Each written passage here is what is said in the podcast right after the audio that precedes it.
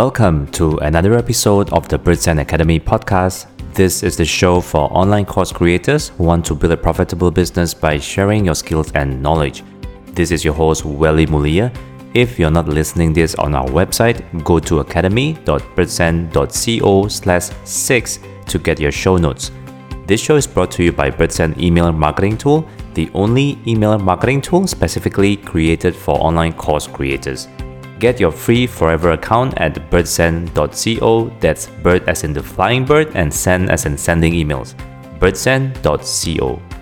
Today's special guest is Nick Loper. Nick is a TEDx speaker and chief side hustler at sidehustlernation.com, which is a growing community and resource for aspiring and part time entrepreneurs. Named the best entrepreneurship blog in 2016, the site covers online business, freelancing, e commerce, and dozens of other ways to make money outside of a traditional job. Nick hates the word deserve and he once took cold showers for 500 days in a row. So, without further ado, let's welcome Nick to the show. Nick, it's great to have you here. Thanks for having me. Cool. So, you once took cold showers for 500 days in a row. Uh, what was what's that about? Not recommended. No, actually, it was um, it was a pretty cool experience. So it started with a recording on the Side Hustle show where the guest was like, "Oh, you got to try this cold shower thing." He started it um, as kind of a fat loss thing. It was like, mm-hmm. okay, um, because I guess there's some thermodynamics at play, and this is the reason Michael Phelps could eat like 6,000 calories a day. Because it's like you're spending some energy swimming, in his case, but you're also spending energy like keeping your body warm. You're like expending calories doing that. And so he started doing the cold shower thing as a way to, you know, boost his metabolism in a way. And he was like, come on, give it a shot for 30 days. You know, what do you have to lose? And I was like, that sounds awful. But when I did it, I started to you know get more coaching clients. I started to get you know just things started to kind of fall into place in a weird way. It could have been mm-hmm. totally placebo but i was like you know what? I'm going to keep doing this because i feel better and uh, we'll keep at it. And so that lasted about uh, a year and a half. And nowadays i try and end cold but in the winter that's a little bit tough. So as, as we warm up i'll uh, i'll get back into it. Okay cool. So you mentioned that uh, this is leading. Uh, I mean, taking these cold showers more than a year in a row is is helping you in your business. Uh, why do you think um, that is psychologically, or maybe ment- um, you know, physically as well? Yeah, the psychological part of it is like, okay, here is something that is uncomfortable. Here's something that is challenging, but it's not life threatening. You're going to get through it and you're going to yell a little bit and you're going to feel great when it's over. And I think that applies to a lot of the stuff we work on on a day to day basis. It's not always going to be easy, but if you're going to do the do the work, do the reps, and you're going to come out the other side, and you're going to feel better for it. Hmm. Okay, cool. Physically, does it do anything to your body? I, well, supposedly it has fat loss benefits. I don't think, thankfully didn't have a ton of weight to lose, so I don't know if that was uh, a thing. but you do feel you feel good when it's over, and you feel good, I guess, in the moment too, because you're like, I'm I'm doing this thing that's hard. I don't know. have you ever have you ever done it? Uh, I just started doing it like beginning of the month, so it's like only 10, 10 plus days. Okay. But it's it's it's for myself. That's a pretty good streak yeah, I mean for myself, it's it's pretty good. Like like you said just now, it's it feels uh pretty good. Like you're feeling awesome. Like um this is cool, and you're doing something that is uncomfortable. Yeah. So I I I'm, it's it's been ten plus days, but but it's so so far so good. It'll it'll wake you up for sure. Yeah. All right. So, uh, Nick, uh, the reason I brought you for this episode is because I know that you are big into side hustling, and I know that you also used to do that. You side hustle your way into a full time business on of your own. So for people listening to this, and I know that there are a lot of people who are trying to get out of their job and then starting their own business full time. So what do you think is the one misconception about side hustling? um, that it's easy, that everybody should do it. It's uh, it's a challenge. It's a lot like the cold shower thing. It's hard to kind of get the traction needed to make a meaningful dent in in your in your quality of life. It's it's um it's worth it um, for for me, or it was worth it for me. It's worth it for a lot of people because it's really empowering once you see those um, see that income coming in. But it's usually slower than people would like, and usually harder than people would like. I don't know. Has that been your experience? Yeah, that's been my experience as well as other people's experience that I talk to, like people who are running business and they previously have a corporate job. Yeah, definitely. Yeah, the the paycheck is so steady. You clock in, you clock out, you do your thing.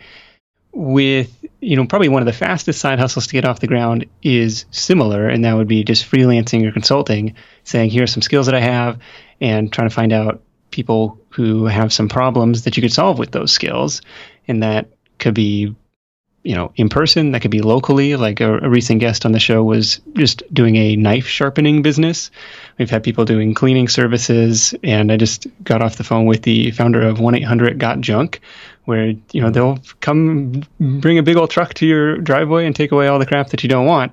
So it could be a service business like that, which is relatively affordable and quick to start because you don't need to create a product. You don't necessarily need an audience. You can just go to town and try and find customers.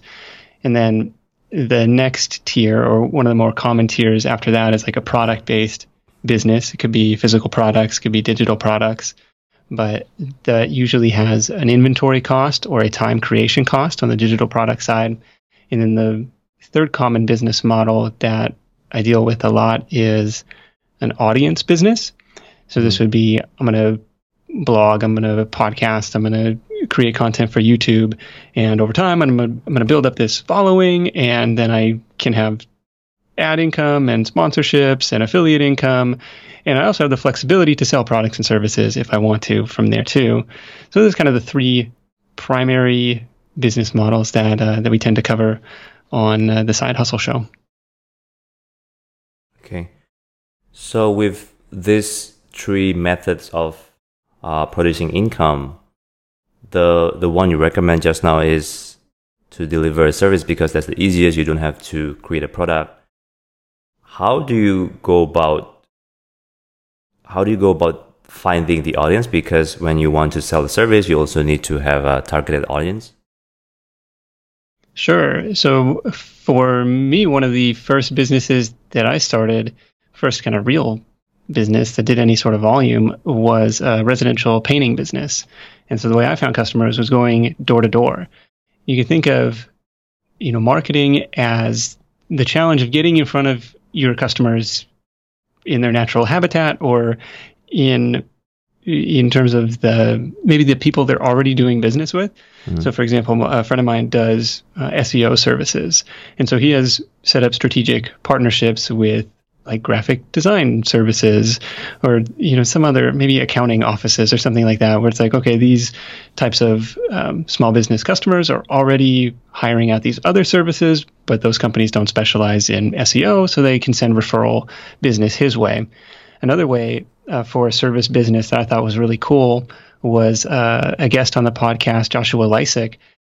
it was kind of like an offline webinar model where he was doing web I don't know web development and, and kind of like copywriting for uh, for local businesses too.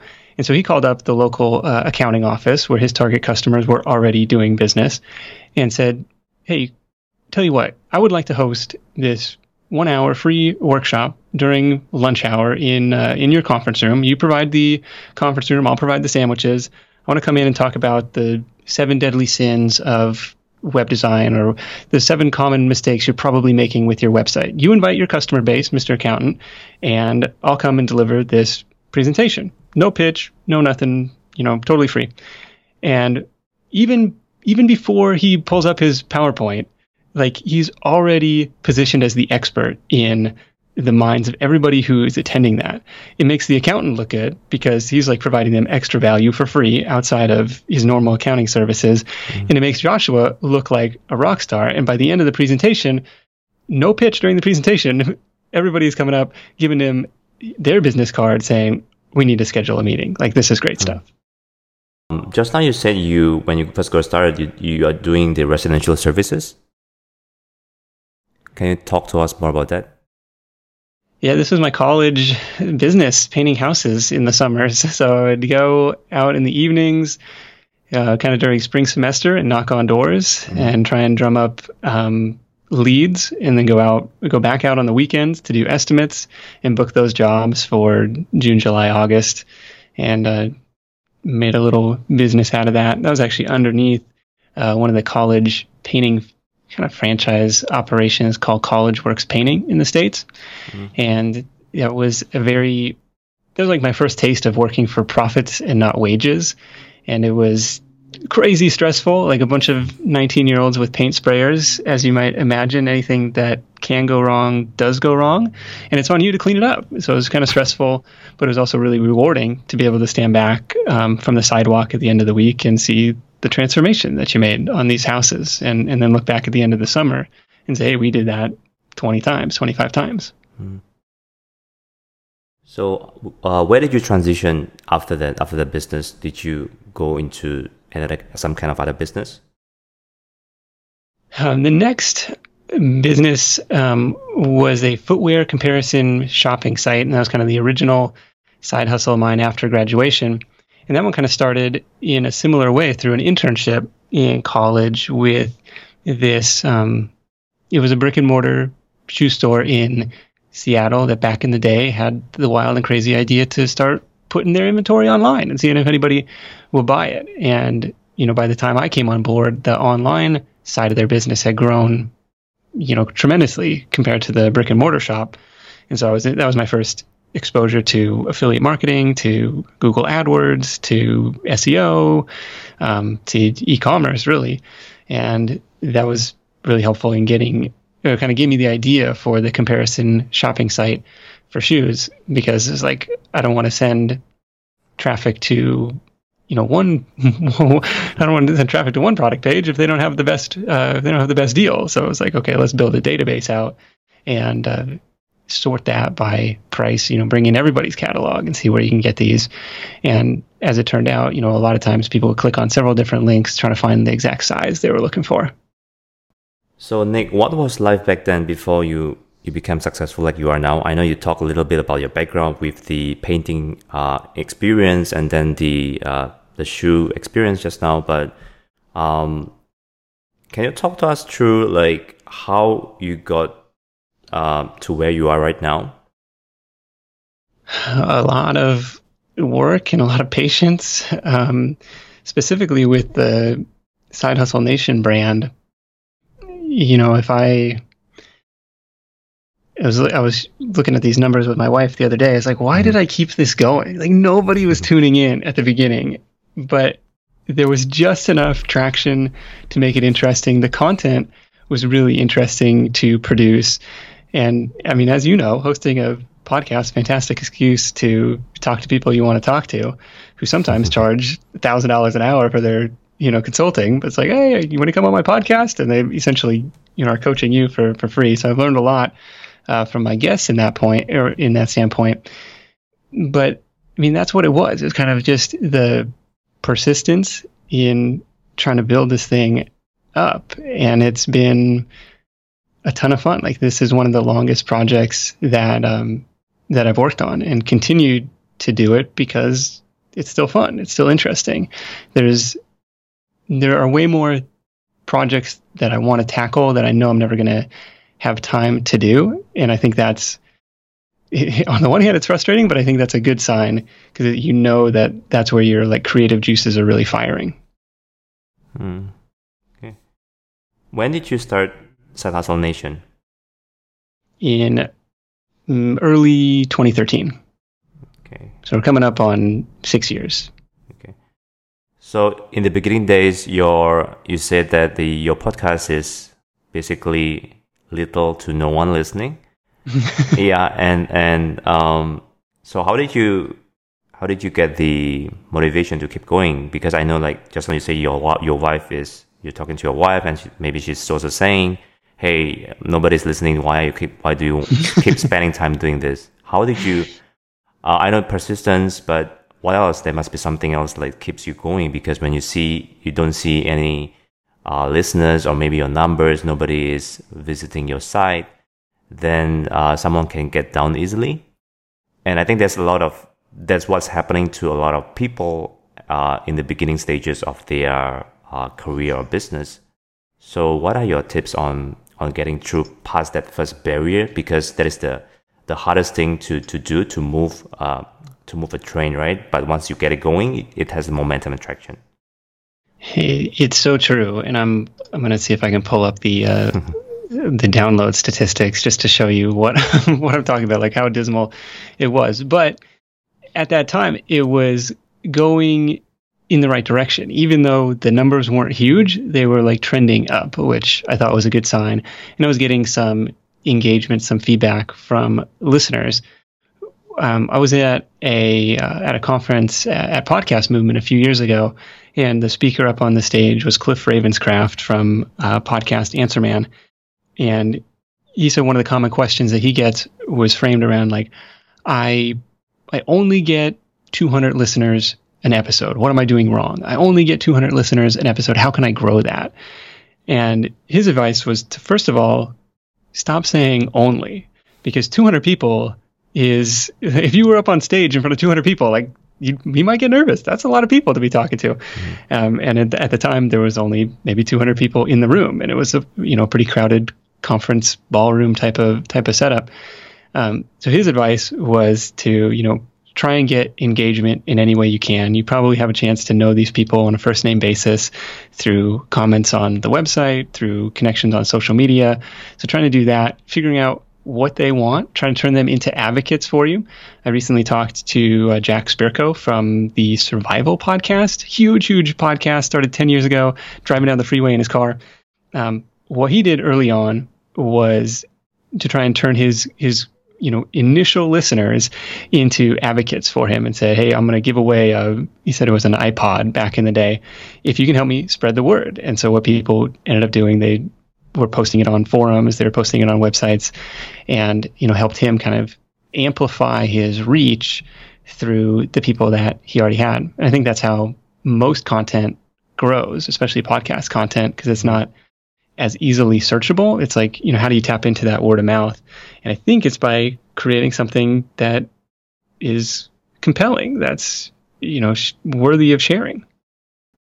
Was when you first started Side Hustle Nation, was podcast already a part of it, or did you eventually uh, start blogging and then uh, podcast came uh, later on? Yeah, I started the blog and the podcast at the same time. The the thing was the the blog kind of redirected from an old personal blog of mine, so that wasn't starting completely from scratch. It just was under now a new brand and a, and a renewed focus. And over the years, have deleted most of that old content just because it was not relevant to the stuff I was talking about. That was, you know, random rants about current events and pictures from our vacation and just, you know, a total personal blog. Okay. Did you did you manage to build your audience like build an email list of people who are who are reading your blog back very on early in the days? The the email list was kind of slow to grow, and for me, what the inflection point was. So I'm about 14 months into the show, um, you know, 60 something episodes into the show, and realizing that it's never going to be you know a huge moneymaker in terms of sponsorships. Like that seems to be you know how like okay i'm going to build this podcast i'm going to make money from ads. Like that's the the business model that most people consider. Mm. it took me a long time to realize that the show is content marketing. Like you know, i don't i still don't have a really great like offer you know for people but a lot of people will build a podcast to sell their service to sell a course or something like that i still don't really have that but it was a shift in in recognizing that the show was content marketing and treating it as such that was really an inflection point for the show and for the the site in general. Um, so, 14 months in, probably had around a thousand people on the email list. So it was not it was not huge. and at that point started creating these episode specific lead magnets that people could download. Basically summaries of the shows summaries of the episodes. Hey you're out driving you're walking the dog you're at the gym. Um, my guest is dropping hopefully some you know important nuggets and action items and tidbits. Mm-hmm. um, but you, are not in a place to take notes. Don't worry we did it for you. You know you can download all that stuff for free at sidehustlenation.com slash blah blah blah. And within three months of doing that I had 3,000 on the list. Within six months, I had 6,000. So it was a huge, huge turning point um, in starting to do that in terms of, you know, taking an anonymous listener to now somebody that I could reach out to again and again through email. Okay, cool. So what are your what are your income streams right now? Where where do they come from? Like you have the blog, the content, the podcast, sponsorships and how how else? Uh, what are the methods do you make money from from all of this? Okay, now we'll, we'll get into that in just a second. Um, I did finally pull up the Libsyn statistics. So uh, sure, tell us about it. So one year into the show, May 2014 uh, was right around 9,000 downloads for the entire month, and a year. But then it just compounds after that because a year after that, was close to 70,000. So it was just huge, huge growth in that wow. second year. Um, and maybe it hit kind of the, that tipping point. So 70,000 in 2015, and then 2016 was 107,000. 2017 in May was 195,000. So it just kind of continues to compound. If you can get, if you can get through that first year or 18 months where nobody is tuning in or relatively few people are tuning in, I think you know then you start to see the the compound effect. And people have told me the same thing on YouTube, where it might take six months to get your first thousand subscribers, but then it might take just another six months to get to 10,000 and then another six months to get to 20. Like it starts to really, really compound. But as far as income streams for me, sponsorship on the podcast has eventually turned into, you know, five years later, has turned into uh, a pretty decent income stream. Affiliate offers on the site and occasionally through the email list. And then the third leg of the stool is my own side hustle um, experiments and investments and projects. So I still have, I don't have the shoe site anymore, but still have a couple other affiliate sites. This category might include self publishing and online courses and playing around on Fiverr and uh, just, you know, alternative investment strategies, trying to build some cash flow um, that way. Hmm. What is your the biggest source of uh, income for you for from all of these models? Um, affiliate marketing affiliate. Okay, cool. Uh, interesting. You said just now, May 2014, you have about 1,000 downloads, and then uh, a year later, it's become 70,000. That is a huge growth. How? What do you think is the, the the factor for that? What did you do between that that year that that made a huge jump? Just continue to try and try and do good good radio. it's like I can barely form a sentence, but you know really focused on the show. So around so mid 2014 is when i stopped doing the shoe business to focus on the blog and podcast full time mm-hmm. so you can see you start to see um, you know a a pretty good growth curve around that time. I always tend to see a spike around the new year. So mm. from from december to january of 2014 to 2015 it was almost double so there's a lot of new people coming into the fold around that time, and then hopefully they've, I imagine, they found it, thought it was cool, shared it with their friends, and it kind of can snowball from there. Okay. Initially, when you were just trying getting traction for your podcast, did you, uh, of course, you're going, you, you, you let your audience know if you have an email list, of course, you, you mail them out. Apart from that, did you do any kind of optimization in uh, iTunes or, you know, these types of channels. Did you did you have uh, any tips to share?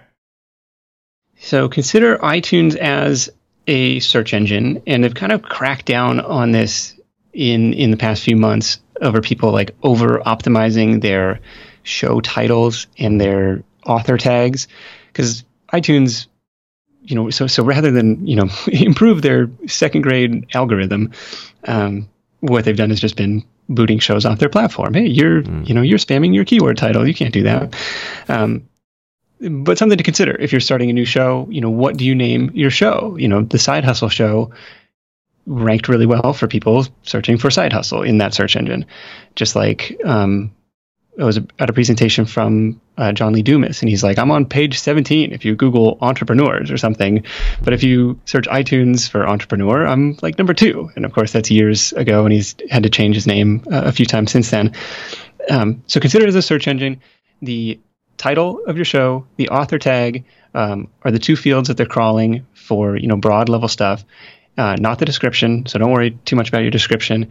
But then the episode titles as well are getting crawled. So I was on um, I was on a podcast. Uh, this was a couple years ago, and they did what you're supposed to do. Hey Nick, thanks so much for joining us. Your episode is live today. Click here to check it out. And I click on the link, and what they've they've named this episode mm-hmm. 36 dash Nick Loper, and I was like, this is awful. Like, who cares? You know, give me some keywords. What, what am I going to learn if I tune in? Uh, what is this all about? You know, what's in it for me, right? And if you can put those keywords, because I occasionally will search for for specific uh, people or specific topics in iTunes and other podcast directories to learn about Instagram marketing or to learn about you know something else and just download a bunch of episodes on that one topic. So if you can work that into your episode title, it's another chance for people to discover you. What do you think is the number one problem people face when when they're trying to quit their job and start their own business? Well, I'm just going through the 2019 Side Hustle Nation member survey results. I'll probably have a better answer for you uh, in the next uh, week or two. But the biggest, I guess, here, let me pull, I can pull up the stats from 2017. So the big three that, that come up over and over again are, you know, the time to get it done. Like, if I only had 30 hours in the day, sure, this would be fantastic. Mm-hmm. Um, it would be finding the right idea. Um, you know, how do I know this is going to work? How do I validate it? How do I know it's going to work for me? Is it worth time and energy to invest into it? Because who knows where that leads? And then it's the growth and marketing uh, part of the puzzle, which like once I pick something, how do I get in front of customers? How do I grow? How do I scale this thing? Those are kind of the big three that come up uh, over and over again. Okay. Yeah, I think that's um, you know, I ask this question a lot in in these kind of podcast interviews, and the usual suspects come up, like you said just now, especially with the marketing. I don't have enough time, um, and as as well as the is it is this worth pursuing or not? So, what is your what? How do you think people can overcome this? If the idea is worth pursuing. Um, you mentioned three just now, so I would like to explore uh, one by one, maybe the time first. How, okay, how, sure. How, how, can people have more time? Well, that's the bad news. You're never going to find more time. You're kind of limited by by the 24 hours in the day, laws of physics, and all that stuff. But what you can do is make your is you know you always you always have time for your priorities. And if you're prioritizing spending time with your kids, going to the gym, sleeping, you know, if you're prioritizing watching TV or Netflix, like that's fine. But be honest with yourself because this is I'm I'm as guilty as anybody in saying, well, I didn't have time. And what I've tried to start doing instead, I'm getting a little bit better at this, is saying I prioritized something else, which which is which sucks to hear as the mm. as the uh, recipient of that. Like my wife is like, "How come you didn't do that?" Well, I prioritized something else. It's like, well, how come you didn't prioritize doing the dishes? Come on. Um, but being honest with yourself, where where does your time go? Another tool that I've found helpful is just doing a uh, legit like time audit, and I'm in the midst of doing that uh, again uh, right now. And just you know, start time, stop time. You know, what are you working on? What did you get done during that time, you kind of find you know you, you might be surprised where your time actually goes you know how much hour how much slush time you might find in the day. And i find that i'm more productive while i'm on the clock so it kind of gamifies it in the moment.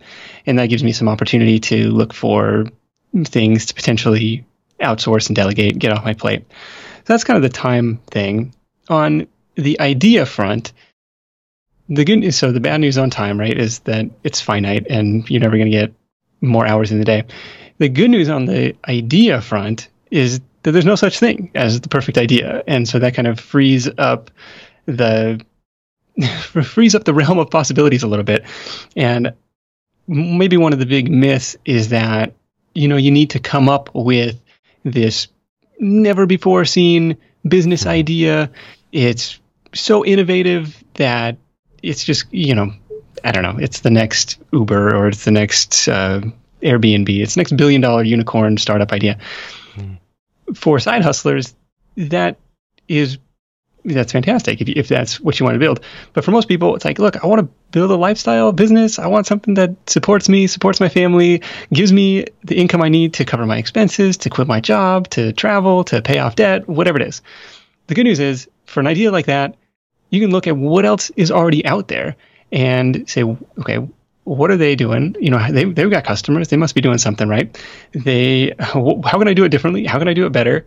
Um, one of the frameworks that I really love comes from the Tropical MBA podcast. They called it Rip, Pivot, and Jam, which was basically ripping, you know, taking somebody else's business idea, pivoting it to a different industry, different vertical, different, you know, different spin on it, and then jam is the hustle, the doing the work part of it. So really like that uh, framework for kind of coming up with a business idea. And if you're short on ideas, um, sidehustlenation.com slash ideas is a constantly updated, you know, list. There's more than 100 on there right now to kind of guide you or at least get the creative juices flowing from from some things that uh, people are doing and and that you may be able to do as well. You want to talk about the third one, the growth and marketing thing? Mm-hmm. Okay. Yeah, sure. On uh, so, like we talked about on the marketing front, it's this challenge of getting in front of customers, and we talked about doing that door to door. We talked about doing that through other people's audiences. We talked about doing that through strategic partnerships.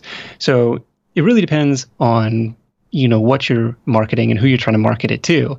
As far as marketing for me, you know, iTunes has been really helpful. Amazon has been really helpful. You know, think of these mini search engines. I call them like these buy buttons platforms where you can kind of be discoverable. YouTube has been a huge one lately, and even more so than Google because it apparently indexes immediately rather than, okay, I'm going to hit publish and hopefully, maybe in a few months, it starts to rank in Google. Mm. And uh, in YouTube, if you hit it right, the keywords and the targeting and the content of the video on those first few views and the engagement metrics, you can start to show up on the first page of YouTube for for certain searches. Um, Pinterest has been big for me as a user to content platform. A friend of mine calls Pinterest and Google and YouTube user to content platforms. People are searching for specific um, you know solutions to their problems specific answers to their questions on those types of platforms mm-hmm. versus facebook or twitter where it's more of a user to user platform. I want to go check out see what my friends are up to what my what the people i'm following are, are up to. Um, and that's not to say you can't get in front of people on uh, those platforms as well it's just it can be a little bit more challenging. Did you mention pinterest as a platform for people who want to search for something? Yes Okay. Did you find uh, so you, you, you got good results for people? Because I always thought that I've never tried Pinterest. I always thought that Pinterest is a very you know there are pictures pinned. Um, so how would like when when somebody go there and search for for keyword, for example, they're looking for uh, to solve one of the problems, they go there and then type in the keyword, and then an image pops up that solves their problems or potentially solves their problems. Is that how that works? Yeah, so the image is a front. The image links to an article in in most cases. I mean, there's some infographics and there's some like pretty pictures and stuff, but in most cases, the image links to an article. And so when I was on, I was searching the other day for like how to how to talk to kids like how to hmm. how to make my kid calm down or something like that and you know there were a handful of articles that i found on there you know click them you kind of can skim through their bullet points and read through these ideas mm. and you're on to the next thing. So in that sense, it's a people like in my case, people are searching for ways to make extra money, side hustle ideas, you know, how to start a freelancing business, you know, different keywords like that, similar to what you type into Google, and uh, you know, you it's another avenue of discovery. Hmm, interesting. Would you say that people um, typing into Google would is you know it it doesn't work as well as typing into, in this case, Pinterest?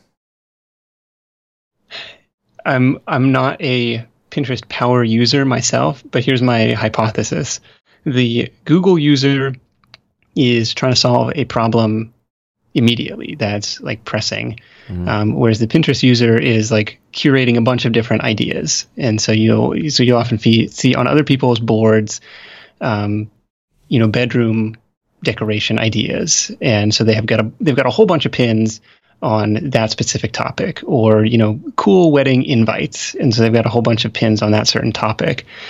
Um, whereas, so they're they're trying to like kind of cast a little bit of a wide net and get a bunch of different opinions. Whereas in Google, it's like just tell me the answer, just solve my problem right now.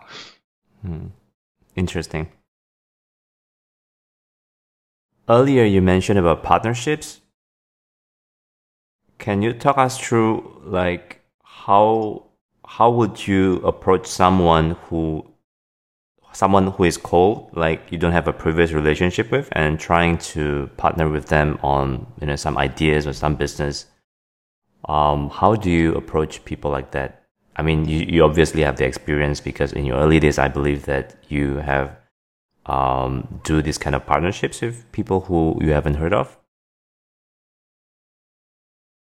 The the best way is probably to not make it cold. Um, to figure out a way to be, you know, how can you be a warm lead? Can you get an introduction from a friend? Can you be of value first before making your ask? Um, those have been the effective pitches that have come my way.